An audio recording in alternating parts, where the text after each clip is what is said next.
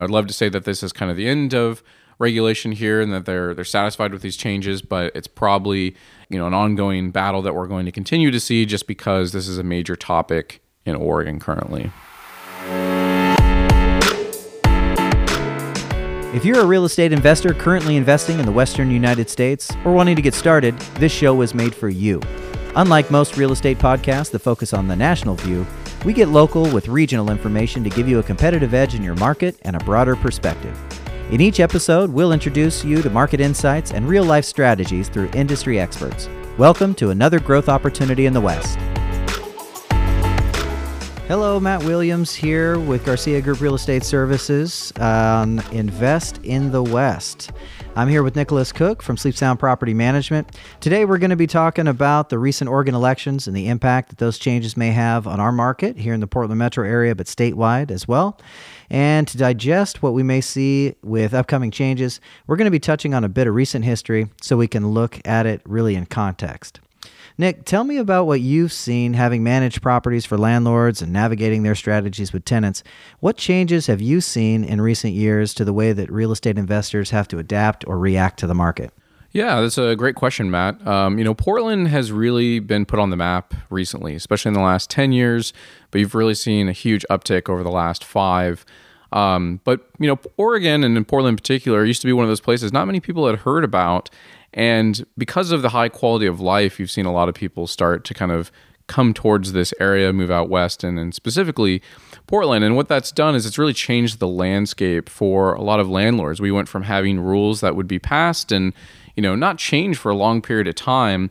And just simply in the last 10 years, I mean, there's been pages and pages and pages of changes. Um, and you've seen values change and you've seen neighborhoods evolve that, you know, otherwise may have not changed much in 10 or 15 or 20 years, but now, you know, in five years, it's a whole new place. So um, that's really where you started to see some of the things take place. Now, you know, you're in sales, and so you focus a lot on that. And so you're working with people that are buyers both locally and out of the area. You know, Oregon has been ranked among the top 10 states to move to by at least United Van Lines and a variety of other um, industries that essentially measure where people are moving for migration patterns. Um, where are you seeing people really move predominantly when they're coming out to Oregon? Because it just says, you know, Oregon, that people are moving to Oregon.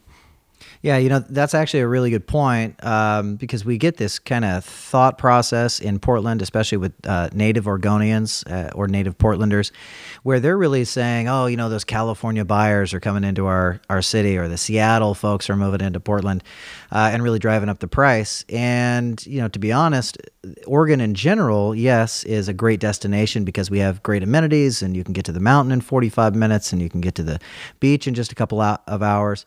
Um, but really, what it comes down to is, you know, Portland is kind of the mecca uh, for a destination point, and a lot of that has to do with those major metropolitans that are feeding sources, like Seattle and San Francisco and Los Angeles because on the West Coast, we're one of the cheapest, uh, if not the cheapest, as far as cost of living goes, uh, with a lot of the same political environment, a lot of the same cultural amenities, a lot of access to some of those uh, nature points that we discussed earlier. You know, foodies love it here. Uh, technology has given a lot of people the opportunity to work from home or work remotely, and you can fly up and down the, the West Coast pretty easily. So, really, Portland has become a destination point. Um, but because a lot of the news, will tell you that Oregon is the destination. I think that's why you're kind of seeing some of that transition uh, in legislation and some of the market movement go statewide. Uh, what starts in Portland oftentimes end up ends up kind of moving statewide and, and really impacting the entire state. It's really interesting too. You know, the other part of it is that many of those um, Oregonians, who are also Portlanders, are wanting to stay in Oregon, but they're migrating out to Central Oregon. You see a lot of movement out towards Bend. You see some folks looking in, in Central Oregon as well. So as you see people move to the inner city, some of those Portland folks who have lived here their entire lives are thinking, hey, you know, maybe the suburbs aren't so bad, or maybe I want to get halfway between the coast and the city. Uh, maybe I want to try Central Oregon a bit. So you do see uh, some movement there, both from people moving to Portland and the old Portlanders kind of uh, moving to the outskirts as well. You know, you've been involved with the city council a bit on the housing specific to Portland, but also looking at the state elements in the past couple of years. Obviously, you're in the industry, so tell us how the topic of housing came to the forefront here at the city. Well, you know, a lot of times um, politicians are really reactive. And one of the things that the city of Portland has really failed to do well was to develop uh, middle market housing. So basically, housing where you have apartments, where you have small plexes, uh, whether those are accessory dwelling units or duplexes and fourplexes and so forth, or even again, you know, maybe some courtyard or garden style apartments.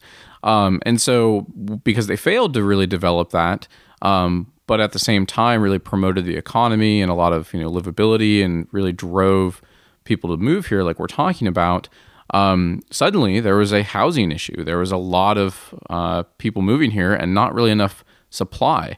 And so that naturally started to push rents up. Um, people started seeing rent growth that was you know somewhere between five and ten percent year over year for a period of time, and you know when that compounds on itself, you're seeing some pretty significant swings um, in income and or not income, but in terms of rent and incomes weren't keeping up with that. So the city started to get more involved because they had constituents that were, you know, worried about it. And more specifically, you know, we have some council members recently, like Chloe Eudaly, who really ran on a platform of essentially in you know rolling out what they deem to be renter rights or renter protections. Um, and so they've taken a really aggressive stance and a lot more of an interest in the housing issue because um, you know, it's just something that people want to hear about, and it's in the news all the time. Yeah, you know, it it's really interesting that uh, that's come up because it's it's oftentimes called a housing crisis, right? I mean, we see ourselves as a city and as a um, you know, in our general core values as a city, we're, we're trying to figure out how to handle that housing situation. Have, have you kind of seen that uh, with your clients in, in general and trying to resolve that? Have you seen landlords make an effort to that? Has there been kind of an integrated uh, version of the two parties working together? Um, and we've seen some some of that. I mean, the challenge is, is this: is that no one's really defined what a housing crisis is. Um, it's something that's been used in a lot of rhetoric, but you know, one of the things that we don't see is vacancy rates rising rapidly and rents falling. Which you know, if you were really dealing with a housing crisis, um, you would you would oftentimes see issues around affordability come into play, which would then impact people's you know interest and capability of renting, which would cause vacancy to rise and you know rents to fall. And so we're not really really seeing that in the marketplace um, necessarily play out. Um, and yeah, there are a lot of mom and pop landlords that have you know that they're not raising their rent as much as they can. I mean, they're keeping rents below market. Um, you know, people care about that. We we hear from our clients all the time that you know they understand that there's a shortage in housing supply and that they don't want to be part of the problem they want to be part of the solution. So you know that's a great question. I mean it's definitely something that people are attempting to you know address because most landlords really are small operators. They're not big you know commercial operations that really only look at the bottom line. You know it's tenants and landlords oftentimes have a very good relationship. Um, you know and so that's really kind of what i think we've seen emerge as you know a semi solution to the issue and, and kind of a reaction from both parties. Now, you know, in your opinion, how do you think these changes, you know, have impacted the landlord tenant relationship overall in terms of, you know, all the new regulations and some of the rhetoric coming from the city uh, and some of the things you see on the news and so forth? Well, I mean, it's obviously really led to a very adversarial communication or line of communication. I'm, you know, obviously you'd mentioned Chloe, Chloe Eudaly prior. You know, her tone certainly is not indicative of the way that tenants and landlords have uh, reacted in general in the past, but it really has been something where it's a blame game, uh, where the landlords, to a certain extent, are blamed for a housing crisis, as it's labeled, when you know there's some certain shortfalls from the city and the planning department in trying to resolve the issue, knowing that that's coming down the pike. The other thing that I think that should be acknowledged is, you know, during the recession when there were hundreds of vacant units and rental rates were being dropped and there were uh, landlords giving away months of concession, there was no housing crisis. There was no help for the landlords. There was no contribution from the city there. It really has been kind of a one-sided move to solution on that side.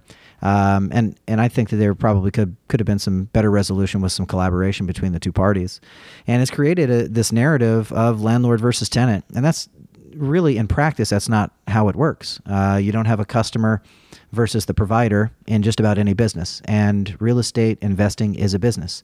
A landlord can't survive without a tenant paying paying rent and the tenant can't survive without a landlord providing clean, healthy, safe environment as as housing. And so, really, that collaboration, the importance of having that, um, really should be much more collaborative than the tone that's coming out of the city now. Yeah, and I would agree with that. I mean, and, and you know, to kind of add on to what you said about the recession and just you know people trying to keep their mortgages afloat while potentially being underwater. You know, you also didn't see any of that um, coming in, or this, you know, any help from the city when the market was booming. I mean, back in 2002, 3, 4, when you know you could fog a mirror and get a mortgage, you know, you saw people emptying out essentially apartment buildings just because they could go buy stuff. And you know, you don't see the city come in and say, "Hey, you have a 30% vacancy rate in your building. We feel sorry for you. What can we do?" You know, those people were forced to deal with the issue at that time. So, you know, there's definitely an issue here of of equal treatment and equal concern, but you know, it's not it's not too surprising that that's how it plays out, just because um, you know, again, these are politicians we're dealing with. But um, to get into your kind of you know particular issue, um, you know, regarding some of the you know essentially attitudes from the city. I mean, they've definitely implemented a lot more extreme measures recently. So, um, you know, they're taking a very serious approach to this, and we've seen a lot of that happen in the last few years. Well, you know, one of the things that's come out is this uh, relocation ordinance that the city uh, came up with. Obviously, brought to the forefront. There's been a lot of uh, confrontation and obvious uh, uh, concern from landlords, uh, not just uh, as a point of whether or not it's right, but whether it's legal. There have been lawsuits that have gone back and forth. Um, you know, what what was really the city's intent there, and how have you seen it impact owners and tenants in general over the last couple of years? Now that we've been dealing with it. Yeah, you know the city again. You know they're they're reactive, right, and they're dealing with some real issues that are tough to solve, and you know, when they have constituents or advocate groups that are saying, you know, we have people that are living on the streets, they're living in their cars, uh, they're losing their housing, you know, sure, it's great to sit back and think about the best way to implement policy from a long term perspective, but at the immediate moment, somebody does need relief. And so, what they've done is implement relocation assistance because of a couple of reasons, but mainly just because of the fact that low income people are being displaced. They're the ones who are being hurt the most when a landlord asks somebody to move. Um, and you saw this really become unpopular in the multifamily realm where you had people come in and buy an apartment building with 30 units or 40 units or whatever it happened to be, and they would vacate the entire complex. And so what that did is, you know, add a lot of tenants into the marketplace kind of simultaneously. Um, and it expedited that process. And when you had that happen in multiple apartment buildings, um, which again, this is not the norm, but it was at a faster rate than what it had been formerly. Um, the market couldn't absorb those new tenants, so that created one issue. Uh, the issue, other issue, is a lot of people live paycheck to paycheck, and moving is expensive, and it's one of those things where you know they have to put a deposit down somewhere else. They got to maybe get a moving truck. Maybe they have to miss work. I mean, there's a lot of things that were going on, and so the city wanted to implement rent uh, relocation to basically help people who are being displaced. Um, you know, some of the concerns with that though is, you know, they didn't means test it. So that was, you know, a little bit bizarre if your goal was to help people who were in financial distress. Um, but yeah, I mean, that's one of the things that they were really hoping for is to essentially reduce turnover um, and help people that were displaced. Yeah, you know, and along those lines, I, I mean, I, I, have to agree. I remember giving a no cost termination to a tenant that made two hundred thousand dollars a year. They were in a four bedroom, two bathroom house. It's probably seven hundred thousand dollar house. We paid them forty five hundred dollars to move out, and based, you know, uh, you know, going along with your argument there that there it's not a means based uh, program, really is a challenge because I know several families that could have used that uh, forty five hundred dollars that were actually in need. You know, and you know, in general, when you look at the apartment um, remodel piece too, I mean, in practice, logistically, that makes sense, right? I mean, you buy a, a property that one would consider a slum. The landlord is a terrible landlord because he's a slumlord. Someone buys the property so that they can rehab it and provide cleaner, healthier, safer environments for a, a tenant. Obviously, along with that goes increased rents. But um, it's a piece really that as we revitalize our city, that's something everyone would want, right? A, a cleaner, healthier, safer environment. So I mean, I see that in practice, and I, I can certainly see how that may impact uh, tenants, certainly uh, in a, a, group being terminated the, for the entire building. Now, we've got the Rental Services Commission, the registration for landlords in Portland. What's the city's purpose with this next step? Yeah, so um, you know, the Rental Services Commission is actually kind of an interesting body. I was actually on the commission for a short period of time, um, and then I ended up you know resigning mainly just because I felt like it was a big waste of time and actually was really invented more for optical reasons um, as opposed to really trying to get things done. The commission's larger than it really should be to make effective decisions. And what was most shocking is that the city pretty much already had an agenda. They already knew what they wanted to do and they just had a timeline for rolling it out. And one of those things was a rental registration. Um, and the rental registration is something that they felt is necessary because they didn't have a good idea of how many properties were actually rentals, and they didn't really know how those rental tenancies were starting and stopping. And so their proposal was like, well, you know what we're going to do is start tracking that. Um, you know, unfortunately, though, that is going to cost a lot of money. And so right now in 2019, they are giving landlords the option um, to register on a schedule when they file their taxes. I believe it's Schedule R. I'll have to double check, but I'm pretty sure that's what it is and uh, and then in 2020 they will have the distinct pleasure of registering and paying a fee, a fee that we actually don't know what that's going to be, and if it, it could be per unit. So you can imagine if you know you charge hundred dollars um, per unit, and you have an apartment building with you know 10 units that's going to be a substantial cost that adds to the operating budget. Now, what if you have 100 units? So, I mean, these nothing is free here, and it's not even really clear what the city is going to accomplish by tracking some of this information. And the most bizarre thing about it is that the city knows from the tax records what are occupied and non-owner occupied properties. They already have a pretty good idea. And when it comes to multifamily, they definitely know where those are. They can count them. You know, they're the ones who are allowing those buildings to be built. So I'm not quite sure why the registration is necessary. Um, it really looks like it's a step towards more regulation, um, but it, you know it's hard to say.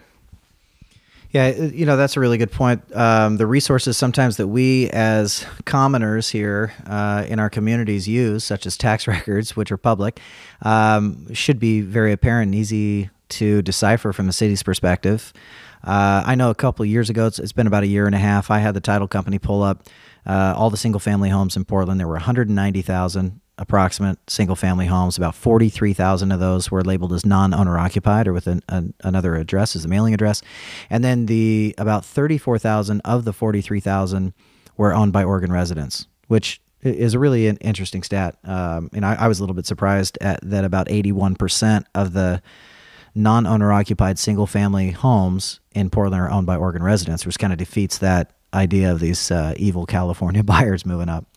So you know, so you've got those two tiers, and then you've got the screening um, restrictions coming here. I understand that we've got uh, another push here to modify the screening and how landlords are able to screen. What are those proposals, and where do you see that impacting the market? So the screening is a huge, huge concern. Um, it's quite the mess. Um, the city is kind of biting off more than they can chew, and I think they've started to figure that out somewhat quickly. But the problem is, is what they're proposing is pretty aggressive. Uh, some of the things that they're looking at wanting to roll out is either limiting or creating offsetting factors um, for criminal background checks, meaning you know someone has a criminal background there are things that they would be able to do that really wouldn't be related to necessary rehabilitation um, that would then um, force landlords to rent to them or they're toying with the idea of you know eliminating that entirely. They're a little um, cautious about that mainly just because of a lawsuit going on in seattle um, with the city regarding their ordinance on no criminal background checks. But you know that's one factor.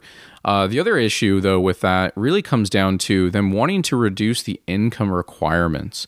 So they are looking at capping income requirements for properties at two and a half times the rent. So if the rent was $1000 a month household income could be capped at 2.5 times so 2500 now the problem with that though is the city is literally trying to create what one might say subprime tenants. Now we dealt with this exact issue before the Great Recession, where they we had subprime mortgages, and essentially you had people who were really not creditworthy being given loans that they couldn't perform on, and they defaulted, and that caused a wave of foreclosures. The city is looking at taking that great idea and applying it to rental properties you know, and that's going to create a lot of unintended consequences that that they're either aware of and don't care, um, or not aware of. Uh, although I'm pretty sure they've been informed about this. But one of the big concerns is, you know, you place a tenant in a property with inadequate income, they miss rent payments, they get evicted, right? They get an eviction on their record. And in Oregon, you know, landlords don't have to rent to you for five years if you have an eviction on your record. And in some other states, if they see an eviction, or cities even for that matter, um, they won't rent you at all. So you're talking about creating a hardship for somebody who is already part of a class that is facing some challenges and you want to just rush them into housing. Um, but at what expense? You know, you're going to have property values potentially be impacted if you know you have higher default rates. Uh, essentially, you know, if you have multifamily, people are looking at cash flow and pro formas. But just from the community single family side, you know, you're going to have neighborhoods with people that, frankly, are not maybe as safe as they are today. Uh, if they waive the criminal backgrounds and maybe not able to afford the property really. So that that's a pretty significant concern. Um, and you know, one kind of thing that some people say is, well, okay, you know, you're going to lower the screening requirements, you're going to increase my risk. I, as a landlord, am going to uh, increase the deposit, right? That's kind of the, the deposit and the screening criteria have a very, very symbiotic relationship and they kind of balance each other out. Well, the city, as part of you know wanting to redraft some of these screening rules, is wanting to cap security deposits. So essentially, they're trying to, you know, pull the rug out from underneath you as a landlord and basically stop you from being able to screen your tenants, and then also you know offset your risk by asking for some collateral. Um, and ultimately what this does is it harms everyone. It harms the owners of the building. It harms the uh, residents who are performing because it impacts their building and their direct community. You know, the only people that are really getting out ahead on this are the people that, um, you know, are essentially not contributing the most to the building and are also being put in a position that, frankly, isn't in their best interest. Um, and so, you know, those are some of the things that, that we're really seeing come down the pipeline. Now, you know, kind of this all relates together. One of the words, you know, that's been used frequently is the term, you know, affordability. Um, so one of the questions I had was, you know, how has the state attempted to solve this issue, and what does affordability really mean? Well, it, it's really interesting that you mentioned that because affordability, the definition and the perception are quite different. HUD's definition of affordability is any family who spends 30% or less of their income on housing needs. And you know that is a little bit of a stretch because if you look at the way loans are set up, uh, you know Fannie Mae, Freddie Mac are looking at about 45 to 47 percent debt to income ratio uh, for the affordability piece for your for your loan, um, and at the same time you've got more than 12 million renters and homeowners that spend 50 percent or more of their income on housing. And that's not in Portland or Oregon. That's uh, according to HUD's numbers. And you know that's that's a huge number of people that are spending 50% of their income. And so when you're looking at you know 12 million people that are not just uh, a little bit over uh, the affordability realm, but are nearly double the affordability piece uh, for the amount spent on housing. That's an incredible number.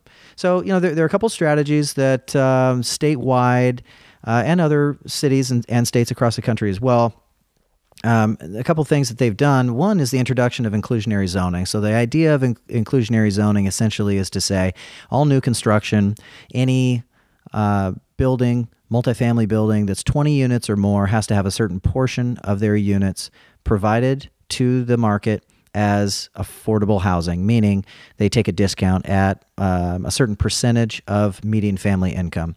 So, f- according to the Bureau of Planning and Sustainability, between February 1st, 17 and February 1st, 2018, there were 12 privately financed projects included, uh, which included 565 market rate residential units and 89 affordable units. So that's those are the the permits. So the number of permits that were pulled specifically. Now, there, there's a gentleman by the name of Tyler Bump. He's a senior economic planner for uh, Bureau of Planning and Sustainability, and he said that the the healthy rate to add the number of units is about 10,000 units. There were 19,000 units in the pipeline to be completed. Only 5,000 of those units have received building permits which leaves a, a, pretty significant shortage if we need 10,000 of them to kind of keep with the flow of supply that's needed here. Now, of the uh, 89 affordable units that were produced out of the 565, uh, 69 of those were at 80% median family income. So that means whatever the median family income, you have to provide as a landlord a rent that is 80% of that, uh, the median rent. And then uh, about 20 of those units were at 60%. So that, that's a variable based on the number of units in each uh, division. Now, uh, there were a couple um, options out of inclusionary zoning, and one was you could opt in, which is interesting. If you didn't have a building that required, say it was 19 units, that builder could still turn around and opt into that program so that they're providing to the community, and they're certainly welcome to do that. Um, so there were two projects who voluntarily voluntarily opted in, and there were also three who bought out of the program. So there are a couple ways to buy out. You essentially pay a fee. Uh, some people would see see that as a tax to um, unload that on the front end, especially essentially pay the fee up front so that later on their project or um, um, their apartment building may either cash flow better or be worth more at a higher cap later on when they go to sell. Um, and then the other way to do it is to offset some of that by having an entire complex that is available at full uh, rental rate and then take a portion of those uh, low income pieces and uh, plug those units into another project so you can separate them on two separate properties. Yeah. So uh, just a couple questions about that. I mean, one, you know, it sounds like IZ was designed to create more affordable units. Um, you know, has that been the case? I mean, is it is it a successful change to policy, or are we seeing it be not effective? I mean, what what is your kind of take on that? Well, in general, I'll tell you there was a deadline, and uh, in 2017, when this went into effect, the prior to the deadline, they had 17,000 permits uh, that were pulled so that people could beat the deadline, the developers could beat the deadline and, and get under the uh, under the radar. Um, and they only have five thousand of those that were actually completed on the on the permitting process. So that tells me that they're either holding off to see what the market's going to do, or um, you know, it was so important to them to make the projects cash flow that they had to make sure that they permitted those ahead of time, and that some of those are, are most likely not going to be coming to fruition, which I think minimizes the supply, which obviously has the opposite effect. And my take on it so far, and uh, according to the reports that are, are being put out by the by the bureau, you know, it really is a project where they're looking at alternate solutions because they're not bringing on as many projects as they anticipated and that is really coupled with and ex, uh, exacerbated by the fact that the cost of construction has gone up about 24% in the last two and a half years. That's a sub- substantial wow. amount of increase in the cost of construction. Add to that your reduced amount of income coming from that project, and some of those projects are not penciling. So, like we talked about before, you know, this is a business strategy, and if the numbers don't work, it doesn't make sense to really to really build those units. Yeah, well, I mean, it sounds like IZ's actually had a cooling effect on development. So I guess we'll see what comes down the pipeline, but it doesn't sound like it's maybe producing what what it was supposed to. Well, it, it definitely had uh, developers and contractors hitting the pause button. So we see a lot of people who submitted the initial paperwork and they're kind of spilling that out and looking at what the supply is, what the demand is, because currently uh, there are quite a few units, brand new units that are doing lease ups, and they're offering two, three, six month um, bonuses for folks that are signing a one year lease agreement to fill those buildings. So once those are full, I think you'll see a little bit more of a stabilization, but still, people are buying assets and building assets on the basis and the premise that that will number one cash flow so that you can pay your income taxes and pay your property taxes and pay your expenses and pay your management and pay to upkeep the building. And when that stops making sense, I mean, it really creates creates a, a bottleneck for you. So, um, I guess the other question I have too is, you know, say I'm a builder and I wanted to put in some affordable units, or maybe I'm being mandated to do it. Um, how long is my commitment to keeping those units affordable? Do you know? Yeah, well, under the inclusionary zoning, it will carry on with the project in perpetuity. I mean, the, that project specifically is going to have those affordable units forever. And so you're going to have to maintain, unless they had some type of relief. Let's say we got into a, bad economy with high uh, vacancy rates or something like that, which I don't really see that happening. I mean, I think in general, those would be the last units to be uh, given a, retrieve, a reprieve. But uh, those projects really have um, they have to sell the property with inclusionary zoning and those uh, affordable units built mm-hmm. into the projections. Yeah, that makes sense. Um, yeah, I just was wondering if maybe there's a cap. I think I've heard that maybe there is, but I wasn't super familiar with that. Well, it's interesting. It's good to know. Yeah, well, you know, tell me a little bit. Uh, how how did these changes really compare to other major metros on the West Coast? I know that you and I have both done some traveling up up and down the West Coast. I'm from California originally. Um, Yeah, but we, are. we've seen we've seen some of these play out, and we've seen other examples of this, right? I mean, we've seen uh, some other restrictions in Seattle and in uh, San Francisco and Los Angeles. Tell us a little bit about how we compare with some of these rules and regs and some of the things coming down the pike. Yeah, I mean, housing is at the forefront of a lot of different um, municipalities and states, uh, primarily just because, again, you know, the West Coast is, you know, had a lot of appreciation both in rents and in values, which, you know, is needed just because everyone got hit so hard in the recession. So, um, you know, for some people, it's been a great thing to see the property values come back. It's pulled houses up from being underwater. But, you know, it's also, again, created a lot of demand for rentals because you have people moving from other parts of the country to really enjoy the different things that happen on the West Coast. So you've seen, you know, cities like Seattle um, roll out relocation, um, although they were a little bit more thoughtful about their ordinance and made sure that it was means tested. Um, I think Tacoma, Washington did something similar, but they're actually in a situation where the city pays a portion of the relocation. Um, you know, Seattle tried to implement some policies on first come, first serve, uh, which has always been a best practice, essentially, you know, in, in housing, if you're renting to people, is, is first come, first serve.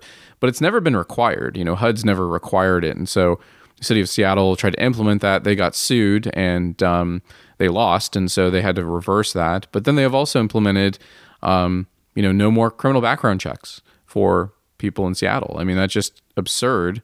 Um, and they're being sued for that too. So we'll see how that kind of goes. And that also plays into, um, you know, how the city of Portland is planning on reacting. And then, you know, you have all the stuff that's been happening in Oregon, which is, you know, we've extended notice periods, uh, we've had relocation come about. Um, you know, you've basically reduced what fees can be charged. Uh, and then in California, you know, there's a variety of things there. The biggest one um, recently in 2018 um, was an effort to have statewide uh, rent control. Um, and that was a very, very uh, interesting fight to watch. Um, surprisingly, it was overwhelmingly voted down. It was a, it was a ballot measure, and they were unsuccessful in getting rent control, um, which from for California to turn something down like that, that's that's pretty surprising. But um, you know, Oregon, we uh, well, not necessarily we as Oregonians, but the people in charge, the legislature and uh, the city councils, you know, they get jealous if they're outshined by these other cities and states, and they want to show that they can be progressive. They want to show that they can, you know, advocate for the common person from their perception, um, and take on the landlords. And so they are looking to, you know, roll out more and more regulations. Uh, that would be what they deem again, you know, renter protections. And um, you know, it's a little bit bizarre just because of the fact that you know, there are a lot of rules already on the books.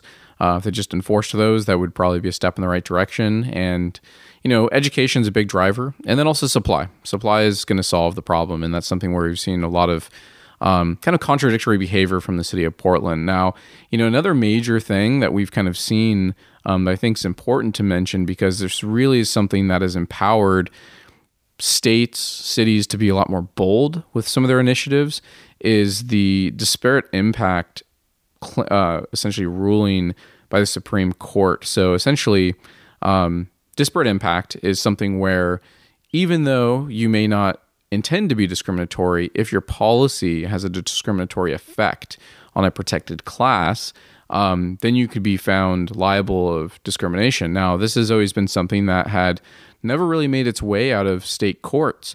And it eventually, in the summer of 2015, uh, there was a ruling. Actually, there was a case. It was Texas Housing Department versus Inclusive Communities, which was an institution in Texas. They got into uh, debate here about over the, uh, if disparate impact was permissible under the Fair Housing Act, and in a five to four ruling, uh, the justices upheld that disparate impact could be allowed and was permissible under uh, the Fair Housing Act, and so that changed a lot of people's attitudes. Now, they did offer a lot of advice along with that ruling to kind of narrow the use to prevent abuse, because that was certainly something they were worried about. But it's given the green light to a lot of nonprofits and tenant attorneys to basically say, like, you know what, I can make a disparate impact claim and it's going to cost you a lot of money and time. And, you know, we may or may not win, but it's a whole new tool in their belt. And for people who are operating rental properties, I mean, especially if you're a mom and pop, that's one, extremely intimidating. And if you're a management company or a large owner, I mean, just litigation's expensive, right? Nobody wants to be the test case. And so, um, you know, that's really one of the, the big changes that's really emboldened um, I would say that just municipalities around the country, but especially over here in the western region of the United States. So um, I do want to talk a little bit more about some of the things that are happening in Oregon, um, specifically this new bill that's coming out. But before we get started on that, I think we need to go to a quick break. Every real estate transaction is an investment. Whether you're buying your first home, selling your current home, or looking for an investment property, you're spending hard earned money and building wealth. Matt Williams and his team have the tools to make every real estate experience a great one. Unlike other realtors, Matt and his team have industry expertise and resources that save you money and simplify the process. If you're thinking of buying or selling a home or want to work with a true professional to invest in real estate, go to bisonproperties.com to learn more about Matt Williams and his team. That's B I S O N properties.com.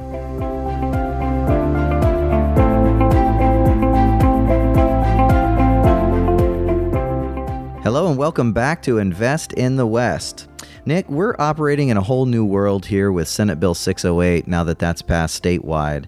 What exactly did this bill change and why should investors be paying close attention to the new laws? Matt, that's a great question. Um, SB 608 is one of the most um, I guess you'd say draconian bills we've seen in a long time come out of the Oregon legislature. And a lot of that has to do with the fact that uh, they made changes to three major segments of landlord tenant law. Now, the one that's getting all the attention in the press and has made national news has to do with the first ever statewide regulations on rent control. So, while rent control has been in existence in other cities, New York, San Francisco, and so forth, there has never been a statewide measure that addressed this. So Oregon is really a pioneer in this way. Um, some might argue not in a good way, but there are some pros and cons to this, which we'll get into. But really, what they did is they addressed three major things. Uh, the first one we talked about was rent control. Um, so essentially, what they've put into place is a cap at 7% plus CPI. And the CPI index that they're using has to do on the, the Western United States. They're going to be reviewing it every fall. Currently, that puts us at a total rent cap statewide of about 10.3. So you have, you know, essentially the 7% plus CPI, 3.3%. So if you're in Oregon, you are forbidden from increasing the rent more than 10.3%. Now, a lot of people may say, well, I'm not doing that anyways, which is which is true. Mo- most landlords are not doing that, despite stories of price gouging. That's not something that's really prevalent. Where people are getting caught and stuck are people that have been under renting their properties to be good landlords, to be friendly, to help out the community, to help out their resident for extended periods of time. Now, that may not be the best business decision, but these are the people that are really getting caught in the crossfire because if you're several hundred dollars below rent, market rents, you now have a problem. You're not going to be able to catch up within any reasonable amount of time, um, which if you need to sell is going to have a major negative impact on the value of your property. So that's that's one of the major concerns. Um, the other area that they address has to do with how you terminate tenancies. So this is a property right that they've been going after for some time, and they finally really whittled it away. Basically, if you know you have a resident that's lived in the property for more than one year, you are now very, very limited on how you're able to get that property back, whether you want to move into it, whether you want to sell it, whatever it happens to be. Now you have to meet a qualifying reason or have a certain exemption, which are very narrow, which is a very narrow list. Um, and then if you're in Portland, um, it's even more difficult to navigate because now you're navigating both state and city rules. Um, and then basically the third one is a statewide relocation. So relocation was something that started in Portland and the way Portland goes, oftentimes the way the state goes, just because Portland controls a lot of the legislative seats. And uh, we have our first statewide relocation measure as well. So, as a landlord, you've been put in a position where now you have um, a cap on your income or revenue generation, but no cap on your expenses. Um, you have less freedom with how you are using the property in terms of if you want to sell, liquidate, move in, etc. And then also now you're being um, subjected to some additional costs um, when you do have a vacancy. Should you ask a resident to vacate under one of those exemptions? Now, there's a lot of nuance to all of these rules. So I'm not going to get into you know splitting hairs and all the details here, but that's a really high level view of essentially what's happened uh, here in Oregon under SB 608. And um, you know, I'd love to say that this is kind of the end of regulation here and that they're they're satisfied with these changes, but it's probably you know you know an ongoing battle that we're going to continue to see just because this is a major topic in Oregon currently. With that in mind, I, I think you know Matt, you do a lot of brokerage, right? That that's a huge area of focus for you. Yeah. Um, you know, you're working with clients that are not only within Oregon but also outside of Oregon. Um, you know, people like Oregon. It's a, it's a great state for a lot of reasons. Um, how do you think these regulations are impacting the current and future investors? I mean, what are you seeing out there? Well, Nick, I mean, one of the things that every investor considers is what's the cost, right? And cost can come in several different ways. I mean, um, obviously, you're looking at the taxes and insurance and maintenance and vacancy and turnover expenses. Uh, at the same time, you're also considering how you're going to try to exit that property. And exiting that property sometimes can be a real challenge. And you know to your point with uh, limiting your ability to terminate the tenant and get the tenant out you know we, we're seeing a lot of that restriction being something that an incoming investor is going to need to budget for. You know if, if you're a, an incoming investor um, you really need to consider if i want to liquidate the asset how liquid is it, right? And that's been one of the great vehicles on the single family side for someone who wants to liquidate an asset because you're really selling to two separate markets. One is the emotional investor who wants to buy and live there. The other market is someone who is another investor and would want to rent it out. And it cha- that really creates a challenge with SB 608 because it puts the buyer in a scenario where if they want to terminate that tenant, they're not going to be able to do that until they've sold the property. Wow, that so that that's that could be a pretty big barrier. And I'm going to want to ask you a little bit about that a little bit later here. Because um, that just, I mean, I read that line item in, in the bill and was just surprised, blown away, and thought that that was one of the most underdeveloped aspects of that bill. So I do want to want to get into that. Yeah, yeah, yeah. I don't think it's something that the legislators really thought through. Um, and I, I think it, it, creates a hardship for both sides. So we'll get into that a bit. But from just an investment perspective, if I own a property, a single family home in uh, the state, I'm really going to be looking at okay, how do I minimize my exposure to this liability? So there are a couple ways to do it. Primarily, the, the primary way is if I still want to invest in Oregon and I believe in Oregon, I'm going to upgrade my property from a single family to a multifamily because under that scenario, I don't need to terminate a tenant to liquidate the asset. And to be honest, there's better cash flow. So why wouldn't I do that? So that shrinks the supply of single family homes for renters because they're selling those homes off to people who may want to occupy them, and then they're rolling that money into something that's multifamily. So that's uh, what the current investor, I think, is doing. The future investor, when they're looking at single family, really the challenge is that that raises the barrier of entry, which creates a, a problem if you're an investor because a majority of first time investors in real estate buy a single family home because it's something they know, their, their knowledge base and expertise or experience in you know completing repairs um, is obviously there. The other thing is they can afford it. And really, this puts us in a scenario where if you're budgeting for rental caps, you're you're budgeting for um, the exit, and when when you need to terminate a tenant, that just increases the expenses. Yeah. One other thing I, I think that isn't considered um, oftentimes is you know, we're dealing right now in a great market. So what happens if you buy in a low market and you're you can't demand high rents, right? So if we go into a recession and rents are down by 30% because you had vacancy at 30%, you had to reduce the rents. Once you place that tenant, you're not going to be able to increase that rent as fast as the market will allow you. So you might be stuck with a long term asset for a long time at low rents. Yeah, yeah. Well, those are great points, Matt. And, you know, one of the things that, you know, investors are always looking for is value, right? So we want to know kind of where the silver lining is in this situation. Obviously, there's a lot of uh, downsides and concerns for a lot of people, but, you know, it's not all bad news, and a lot of people, you know, especially where they're investing today in Portland, uh, predominantly, you know, if you're in it for the long term, this actually could work out really well for you. But I just wanted to know, you know, in general, are you optimistic about Portland and in terms of the real estate market and this being a place to invest? Yeah, you know that's a really good question. A lot of uh, my clients come to me and say, you know, should I be investing in in Portland? And depending on their portfolio and kind of where they want to go, um, I say I say yes. I mean, Portland still is a great city. It's a good place to live from a, um, an amenities standpoint because people want to live where they love, right? And we're close to the beach, we're close to the mountain. It's got a good, uh, you know, food industry. It's got a, uh, a great community feel. And um, I think if you already own in Portland, you're to by far make it up in appreciation and opportunity moving forward.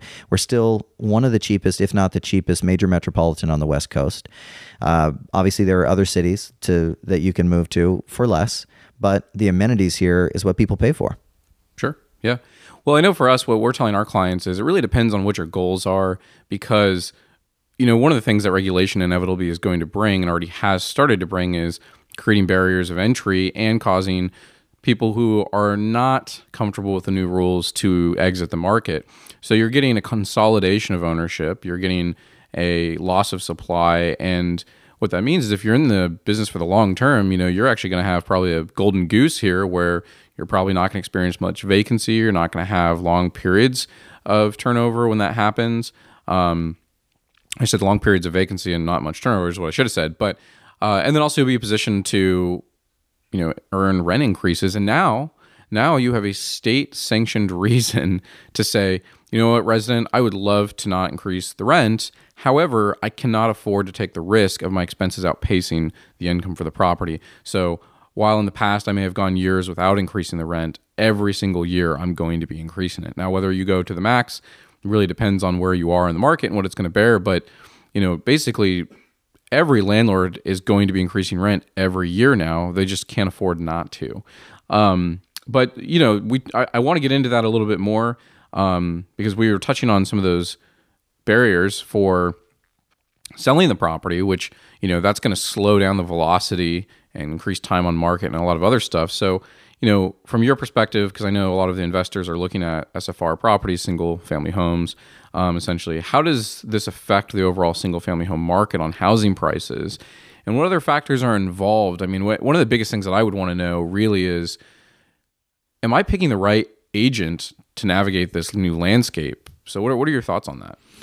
You know, I really think that this is one of the most overlooked areas in this entire bill.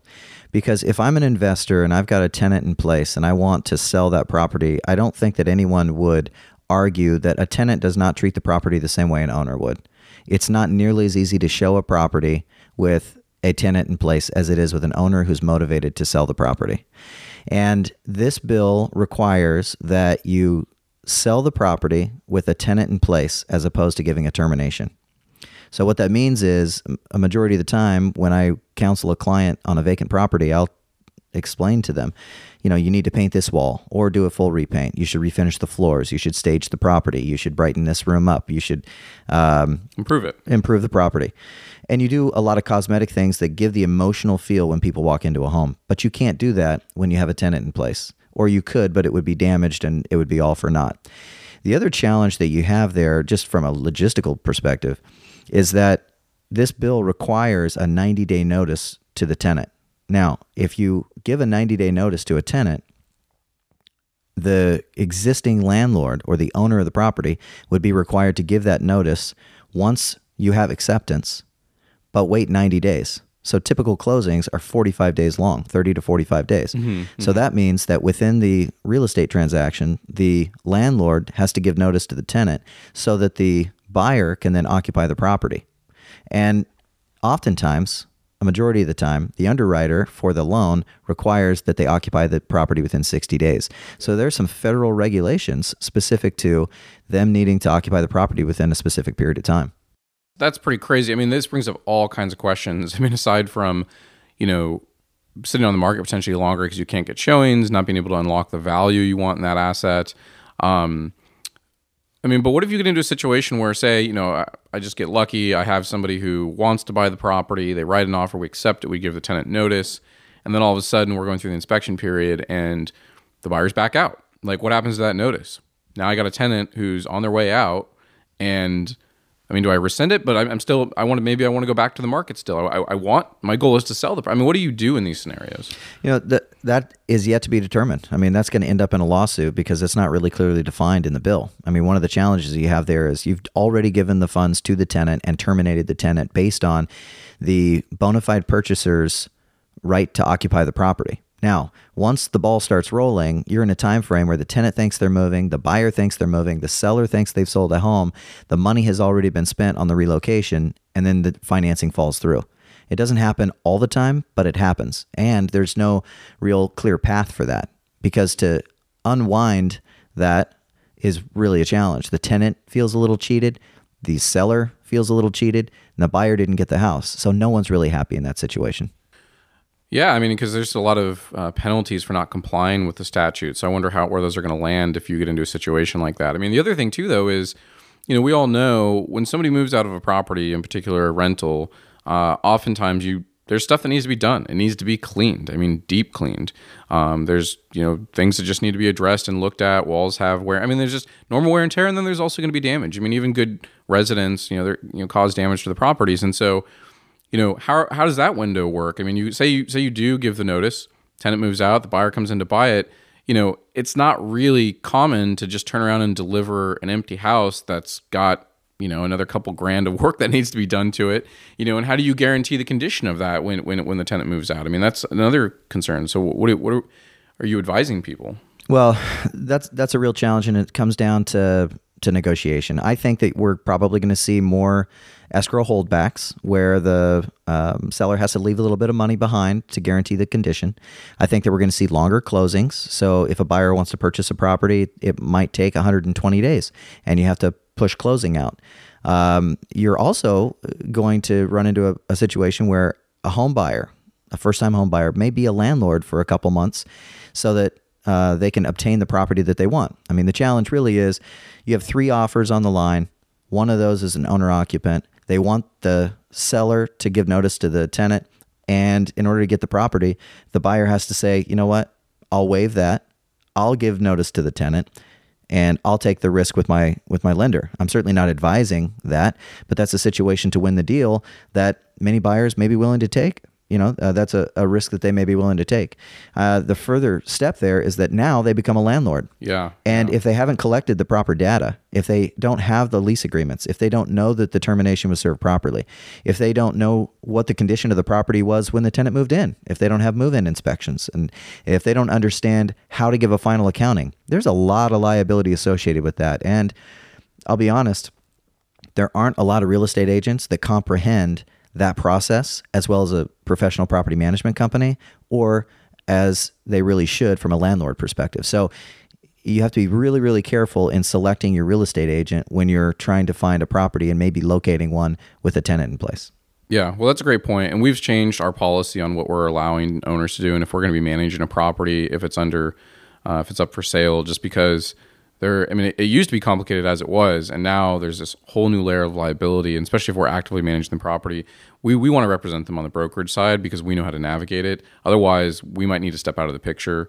So I imagine, um, you know, it's it's concerning how many brokers probably don't know what these details are. I mean, I, I just know from being in the business a long time, many brokers don't know that you even need to give 24 hours notice and what the penalties are. So this is obviously a lot more complex. So you know, you mentioned you have to give a minimum timeline of how much um, notice they need to get, right? But what if you know you're buying from out of state and you're going to want to retire into the property? I mean, we've seen a lot of people come from other cities say Portland's where I want to live in retirement I'm buying this, but I'm not going to maybe retire for another year or something like that. I'm just setting up all my pieces of the puzzle here.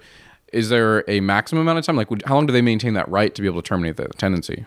You know, that's a good question too. Uh, there's actually a a little bit of a, of a, of a discrepancy with the exceptions, okay. because for you to occupy the property directly, you uh, can give notice uh, per state rules and regulations. Mm-hmm. That's one of the exemptions. Yeah.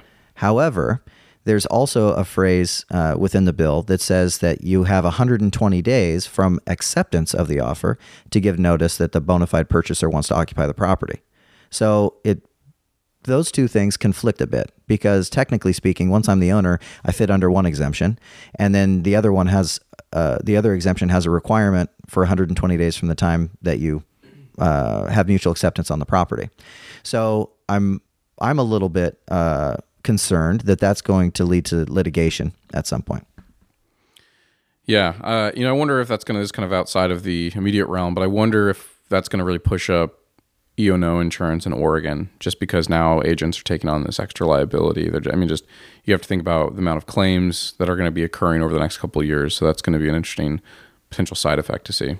Well, I mean, what it's going to come down to as well, the, they're certainly going to be modifying uh, the agreements uh, OREF, I'm, I'm sure, is going to be modifying those. There's going to be a lot more lawsuits because people aren't going to be happy. When a buyer takes possession of a property that they thought was one way, and then when they move in, the tenant had damaged it, or they, th- they thought the carpet was gray, they found out it was white, but you couldn't see the white because it was covered up by the couch. Yeah. I mean, when a tenant moves out, the condition of the property is not going to be what the what the listing agreement says. And you know, the purchase and sale agreement clearly says that the condition of the property has to be of like kind.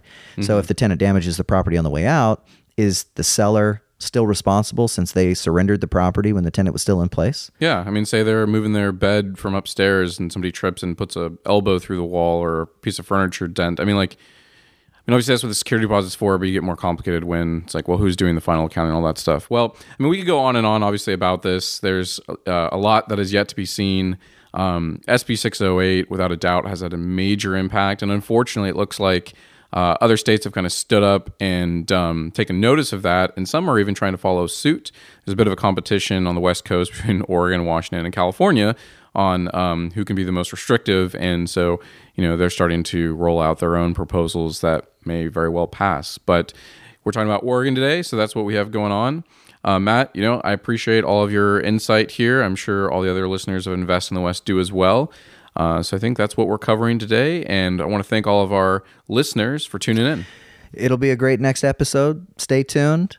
Talk to you soon.